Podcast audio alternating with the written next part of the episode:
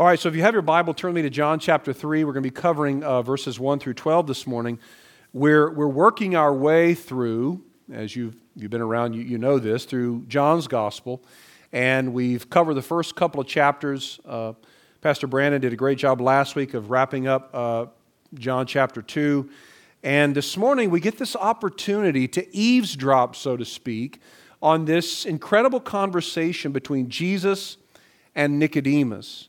And in this conversation, we're going to be introduced to one of the most important doctrines of the Christian faith, and that is the doctrine of the new birth, or what we call in, in theological language, regeneration. And because this is Jesus' most direct teaching on the new birth, now we'll see it taught about by other gospel or other writers in the scriptures in other places, but this is really the most direct teaching that we have from Jesus on the new birth. I want to approach it from the standpoint of of really trying to answer the questions that Jesus answers. So here's what we'll try to answer this morning from the text What is the new birth? What are we talking about when we talk about this, this, this doctrine? What are the results? What are the results of the new birth? What happens to those, again, who are, who are born again? And then, how is it experienced? So, how is the new birth experienced? Now, again, I said we're going to cover verses 1 through 12 of John chapter 3, but in order for us to make sense of that, we have to look at the, the, two, the three verses that precede that passage. So look with me at John chapter 2, verses 23 through 25. Now, when he, that is Jesus, was in Jerusalem at the Passover feast, many believed in his name when they saw the signs he was doing. But Jesus, on his part, did not entrust himself to them because he knew all people and he needed no one to bear witness about man for he knew he himself knew what was in man.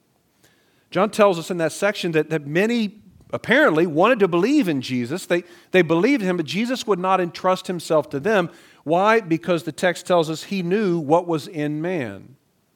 What did jesus know was in man? Well it was the sin problem, the disease of sin. In fact, Jesus will explain it further uh, when we get to a little bit later on in this chapter when he says that by nature people love darkness rather than light.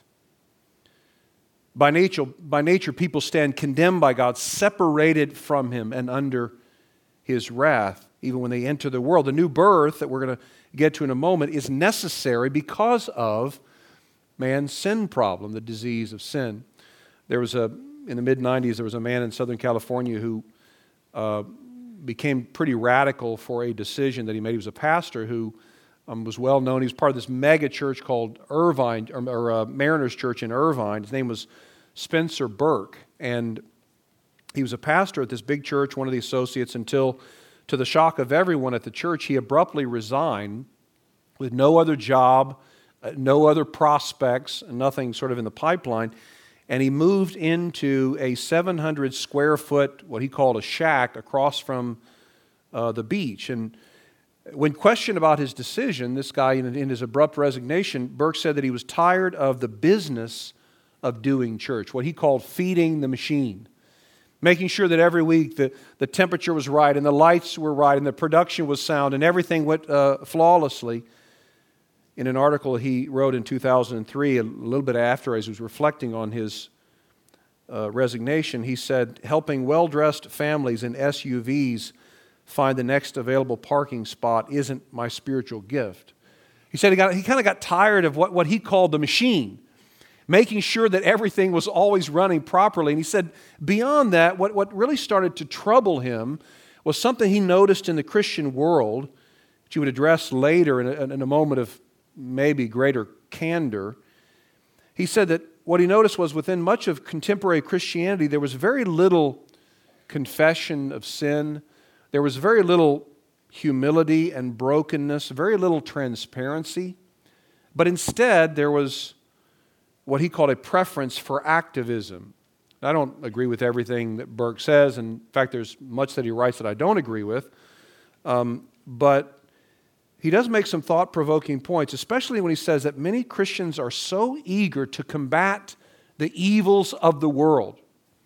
you know, sex trafficking and, and um, the abusing of people and, and poverty and homelessness and all these things. He said many Christians are very eager to combat the evils of the world, but very few want to deal with their own idols and their own sin tendencies, preferring instead to see sin as something out there rather than something in here.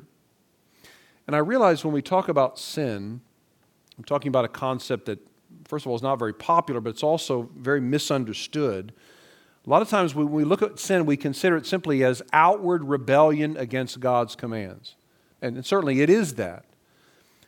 Bad actions, we look at immoral behavior kind of as the, the, the quintessential example of sin.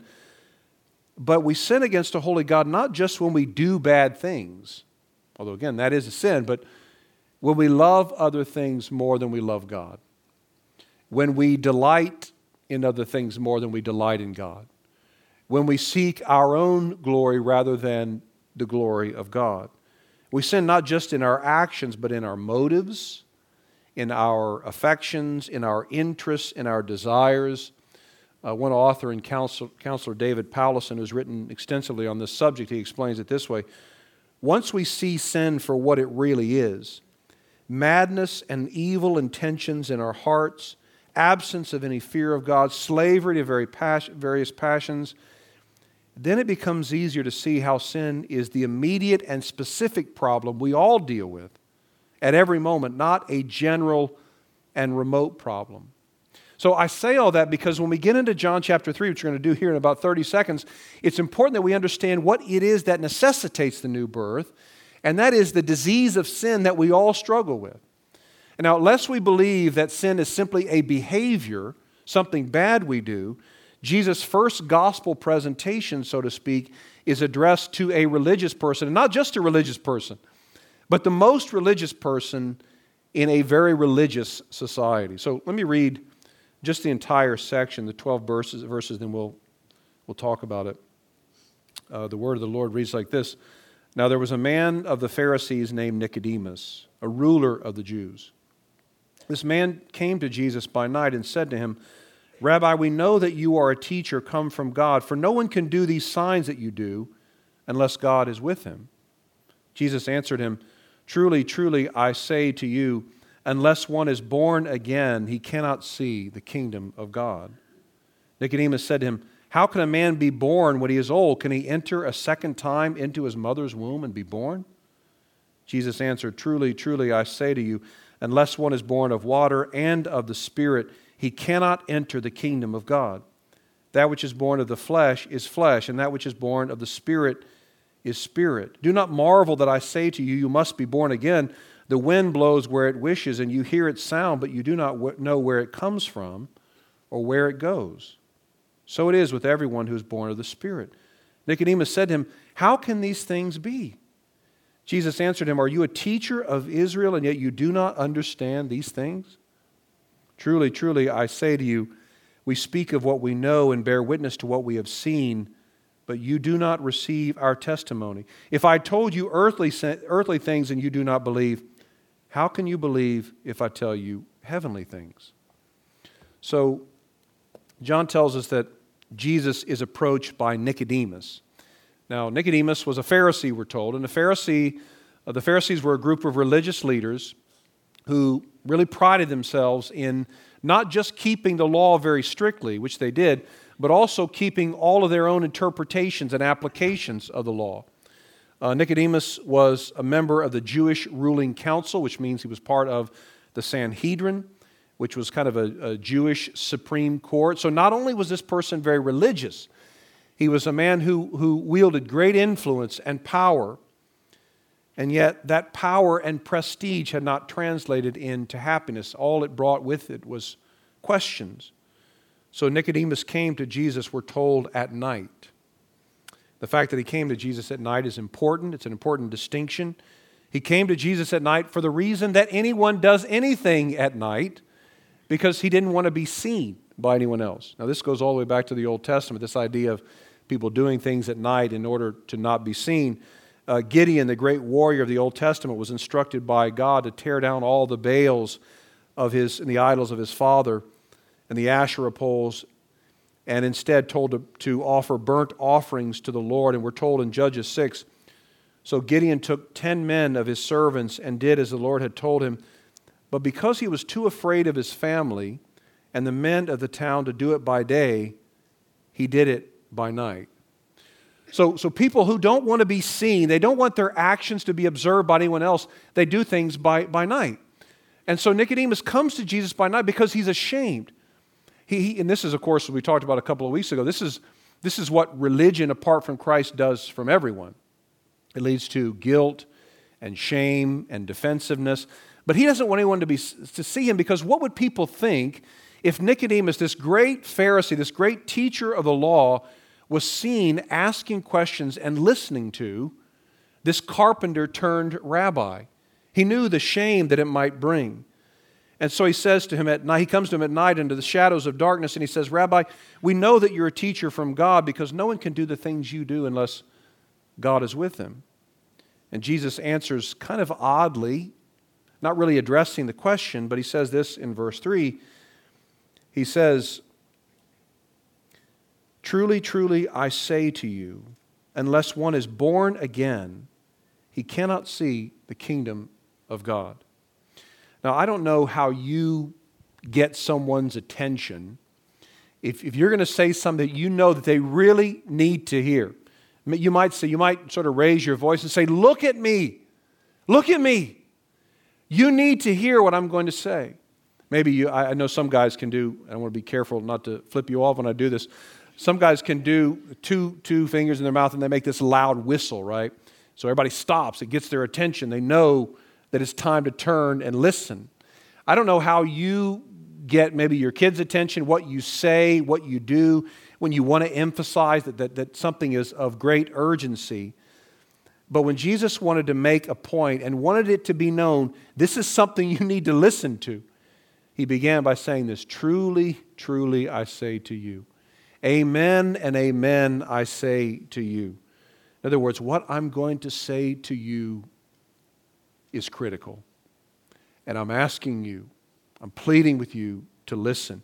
So the idea that this phrase appears three times in this short conversation with Nicodemus, truly, truly, I say to you, Jesus says, it suggests that this is really important stuff.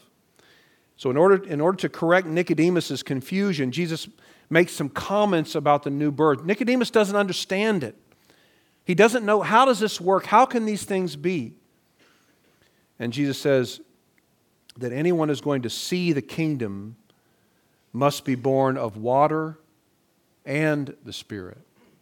Now, being born of water is not a reference to baptism, as some have interpreted it, but it is, in my estimation, simply a reference to being born physically. In fact, uh, no, no, there are about seven different interpretations of this, and I don't, I don't claim to have the authoritative one by any stretch, but I do think that the fact that Jesus says that which is born of the flesh is flesh indicates he's talking about being born of water is the physical birth. If you've ever been around a woman who's about ready to give birth, and you could go at any minute, you, you, you might hear someone say, well, her water just broke, right?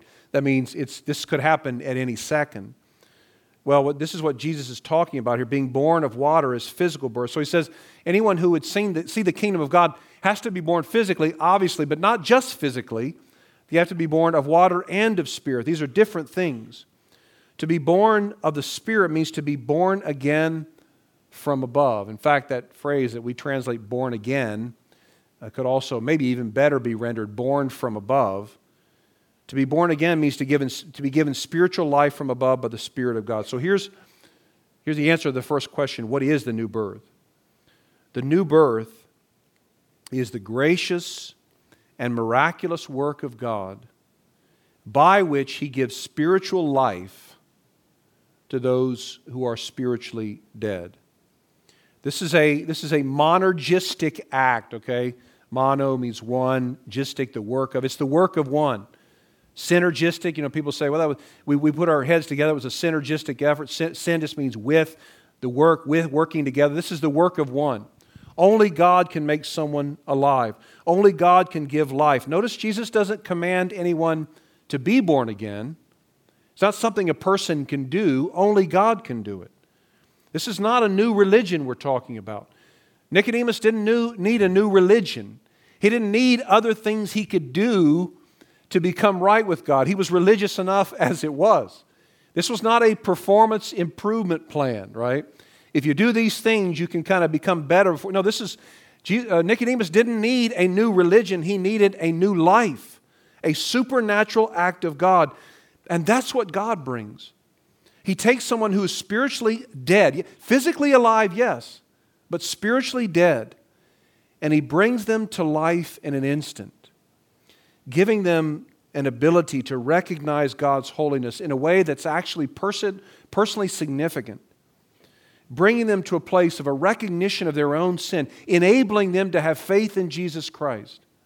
It's all part of the new birth, the regeneration.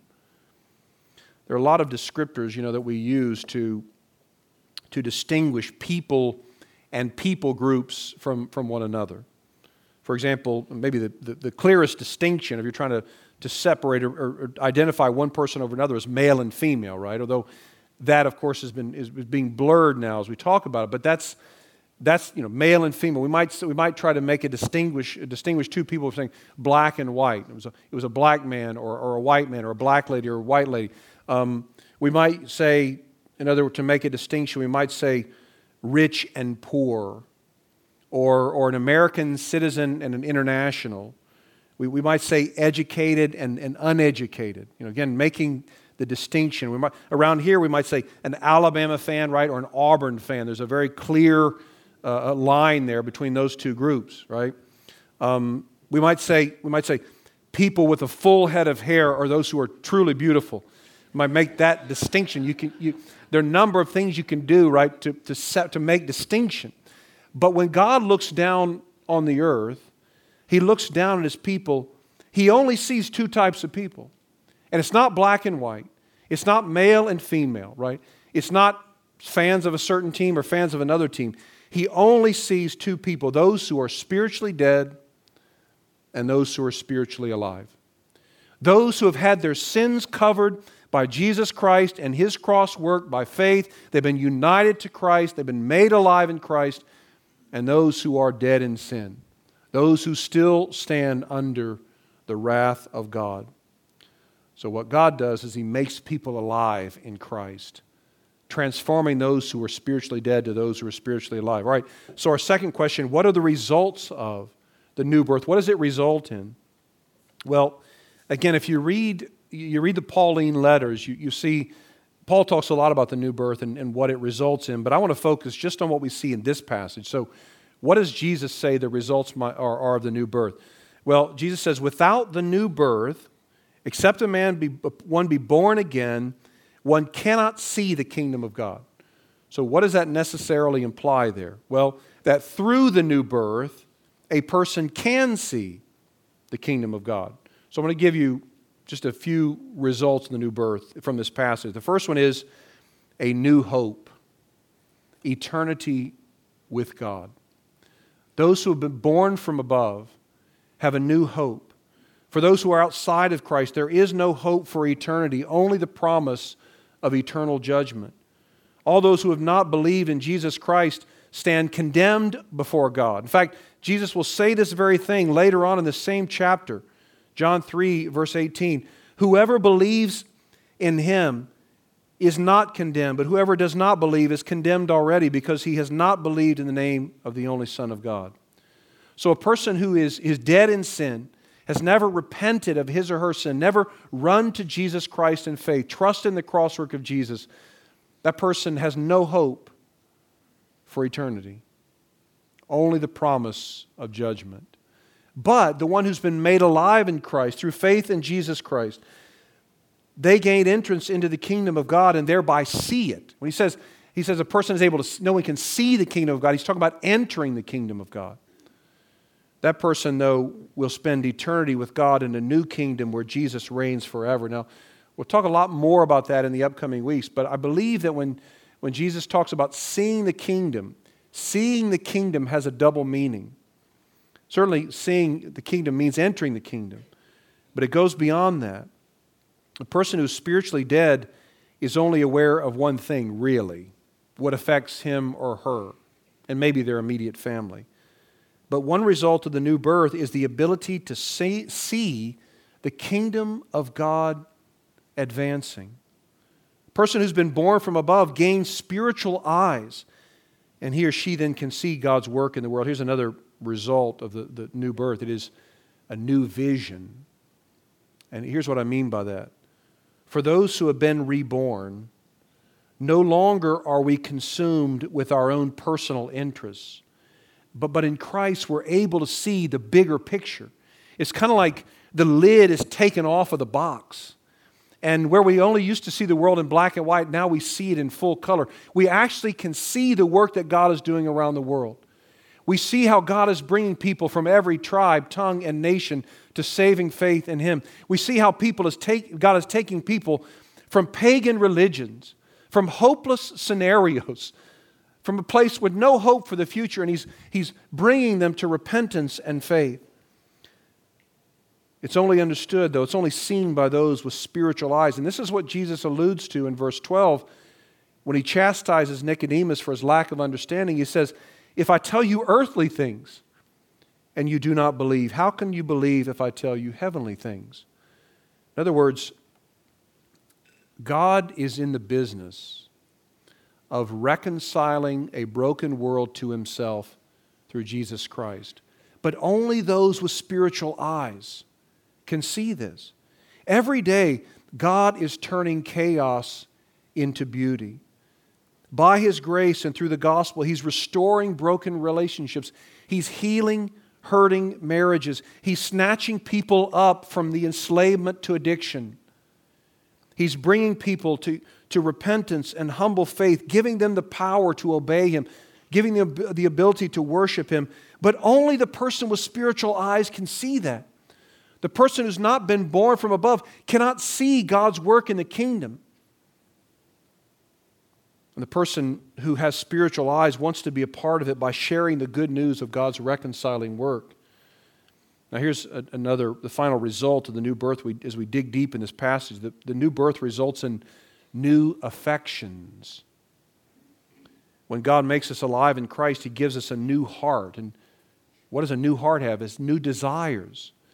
In fact, this is the analogy for the new birth that we see going all the way back to the Old Testament. The prophet Ezekiel, he, t- he talks about the new birth as getting a new, a new heart. Ezekiel 36, verses 24 and 25 From all your idols I will cleanse you, and I will give you a new heart and a new spirit I will put within you. And I will remove the heart of stone from your flesh and give you a heart of flesh. When God makes us alive in Christ, we are, we're born again from above, the most important thing that changes is what we love. So we, we can fool people by how we act, can't we? we? We can live a certain way and fool people, but what we love really tells people what we're all about. What is it that you love this morning the most? What is it that you think about? What is it that you find yourself daydreaming about? What is it that scares you to death at the thought of losing it? What we love tells, shows what we're really all about. And when God makes us alive in Christ, He gives us new affections.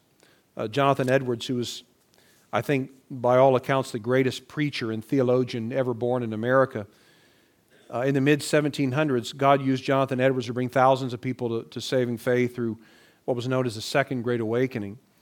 Well, when Edwards preached, what happened was these people who were known known in the community as the worst people in the town, the, the, uh, the drunks and the rabble rousers and the adulterers and the, and the people, the thieves and all, they were coming to faith in Christ. And so people were saying, well, this, is, this can't be real. I, I knew this person. I've been around this person his whole life. There's no way that this is actually real. So, Jonathan Edwards, he wrote a book called The Religious Affections. And he said that the beauty and the power of the new birth is most evident in the changed affections of the people that God saves. He wrote this Inasmuch as by regeneration, this is again another phrase for the new birth, persons are renewed in the whole man holy affections are a very great part of it. one's inclinations and heart are exercised toward God and divine things with such strength and vigor that these holy exercises do prevail in him above carnal or natural affections. In other words, the greatest evidence that a person has been born from above, that a person has been made alive in Christ, is the radical change in what that person loves. What that person loves the most, we can say. Again, nothing reveals more about us than what we love. And for those who are in Christ, what they love most is what God loves most grace and mercy, forgiveness, redemption, God's own glory. You'll see people who are, for, who are born from above delighting in the worship of God. They love to worship God because they know that God is worthy of all worship. Now, of course, different personality types, it, that delight manifests itself in different ways, but people who are born from above, they delight in the worship of God because God loves to be worshiped. You'll see people who are born from above, who've been made alive in Christ, they, they, because they know that the grace that they've been shown, they love to see grace. They love to show grace. I read a story not long ago in the USA Today about, a, about Stephen and Mackenzie Schultz, a couple in Cedar Rapids, Iowa who, Iowa, who went out to dinner to celebrate their sixth anniversary. Um, but it was anything but a relaxing evening. They went out to dinner on their sixth anniversary and they had to wait an hour to get seated. Sounds like what I went through last night. And uh, they, then, they, then they had to wait another 30 minutes for the, the waiter to come around and, and take their order. And then finally, they ordered, and their food came, and the food was cold. Been sitting in the back for who knows how long. And uh, the, the, the, waiter, the server, was nowhere to be found. And so they, they just kind of sat there with, with their cold food. They couldn't get anyone uh, to, to help them, and it was just a, a miserable experience. But as they looked around and the other patrons were kind of shaking their heads in disgust, Stephen and Mackenzie took a different approach. They gave their server a 150% tip. Not 15%, 150%. On a $66 bill, they tipped $100. Now, why? Very simply, they had been extended such kindness and patience and grace when they used to wait tables during their pre marriage days. And, and, next to the signature on the bill, Mackenzie wrote, We've both been in your shoes. People who have been born from above, they love grace because they understand how much grace they've received. Now, it doesn't mean in order to be a good Christian you have to tip 150%. But what it does mean is there has to be a recognition of, a delight in, a love for grace, not just to see it, but to demonstrate it. It means that those who've been born from above, when they see people struggling with sin and making horrible decisions and blowing it time after time and making a wreck of their lives, they say, Look, we've been in your shoes. In fact, we're wearing the same shoes. You'll see people who've been born from above confessing their sin to one another because they know that God loves reconciliation, and so they love reconciliation. You'll see people who've been born from above sharing the good news with others because they love to see God and see other people experiencing the forgiveness that they have experienced. And so, again, it's that, that those new affections that are part of the new heart. Now, let's get to the final question How is the new birth experienced? Look at verses 7 and 8 again. Jesus says, Do not marvel that I said to you, You must be born again. The wind blows where it wishes, and you hear its sound, but you do not know where it comes from or where it goes. So it is with everyone who is born of the Spirit.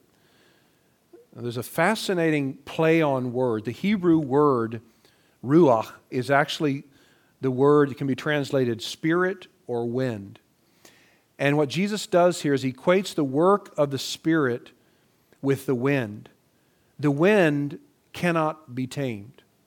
If you've ever Googled any videos of a horrible hurricane or horrible tornado, or, or maybe many of you, I think some of you, many of you lived in North Alabama when there were horrible tornadoes that came through and, and just brought all kinds of destruction. You, you, you've seen the power of the wind. You know that the wind blows. No one can control the wind. You can't wrap your arms around the wind and make it go a certain place. You can't make the wind go in a certain direction. No one can control the wind, no one can harness the wind. And this is the way the Spirit works. God saves whom He wants to save, when He wants to save them, and how He wants to save them. And that can't be manipulated. You can have a worship service.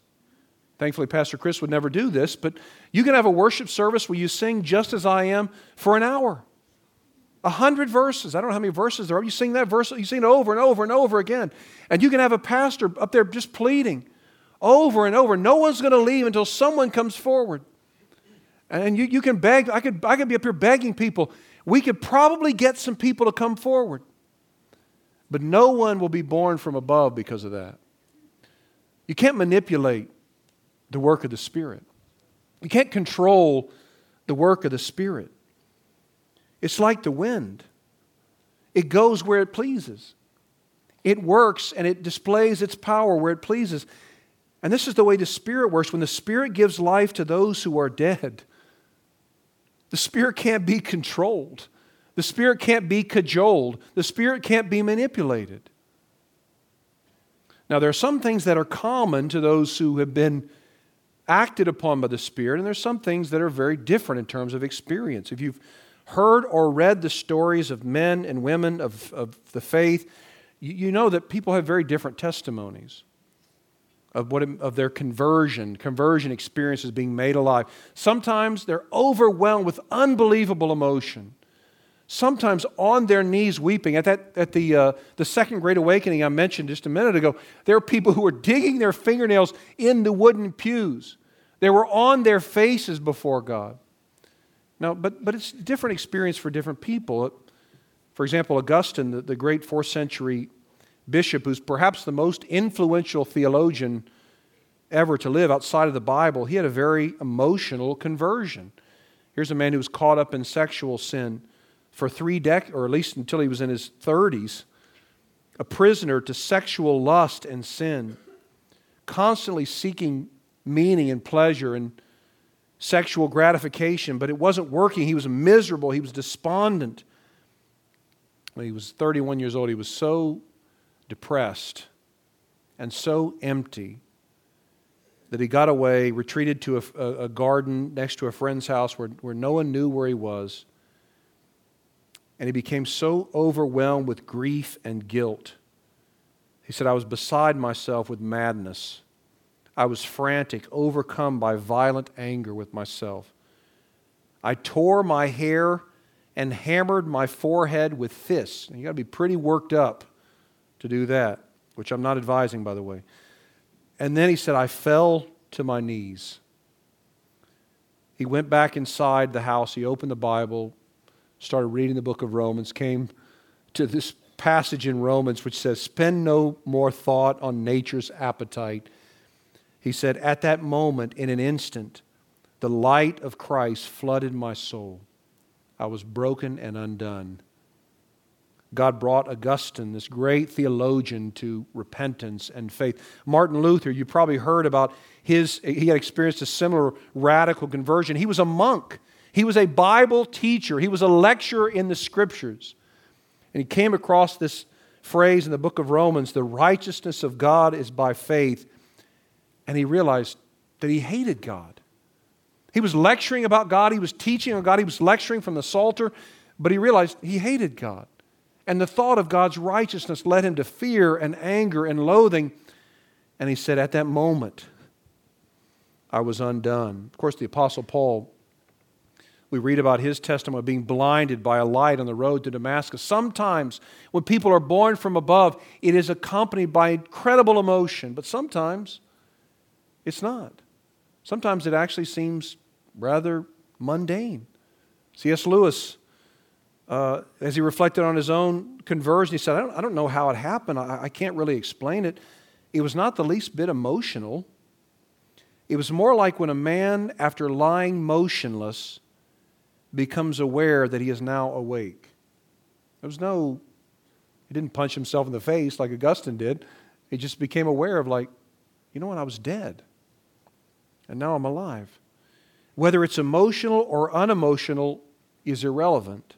What matters is, for the first time, there's an awareness of our sinfulness and God's holiness, and a belief in Jesus Christ as the only way to remedy this devastating separation that we suffer from a holy God.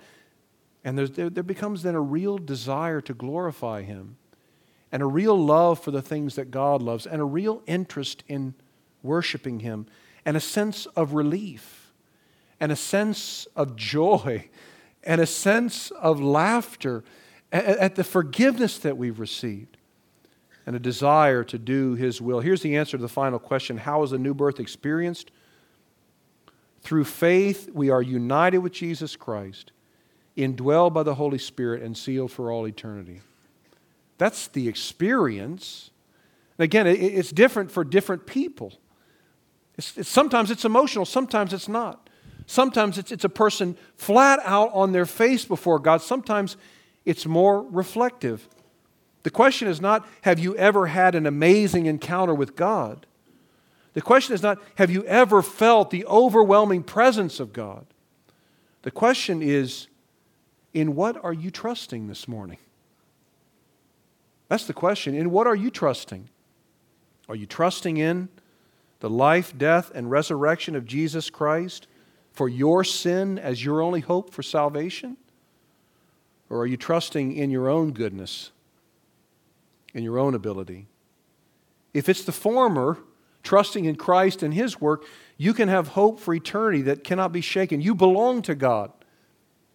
And He is your God, your treasure, your King. Nothing can separate you from the love of God in Christ. If you're trusting in the latter, your goodness, your ability, it means you're still dead in sin. You're still under the wrath of God this morning. But this morning, you can experience the new birth. You can be born from above by believing on Jesus Christ. You can experience new life in Christ, fellowship with God, the forgiveness of sins, even this morning, by turning from your sins and trusting in Jesus Christ. And maybe for some of you this morning, God is reassuring you of His love for you in Christ. You know, it was not emotional, it was not gut wrenching, you didn't weep. But you know, there was a moment when you came to the realization that you needed to be saved. You were a sinner, broken and undone before a holy God, and you put your faith in Jesus Christ. And maybe this morning, God wants to reassure you of His love for you. But maybe this morning, you've been coming to church, You've been coming for years, but you've never really experienced the new birth. You've never come to a place where you've been broken by your own sin.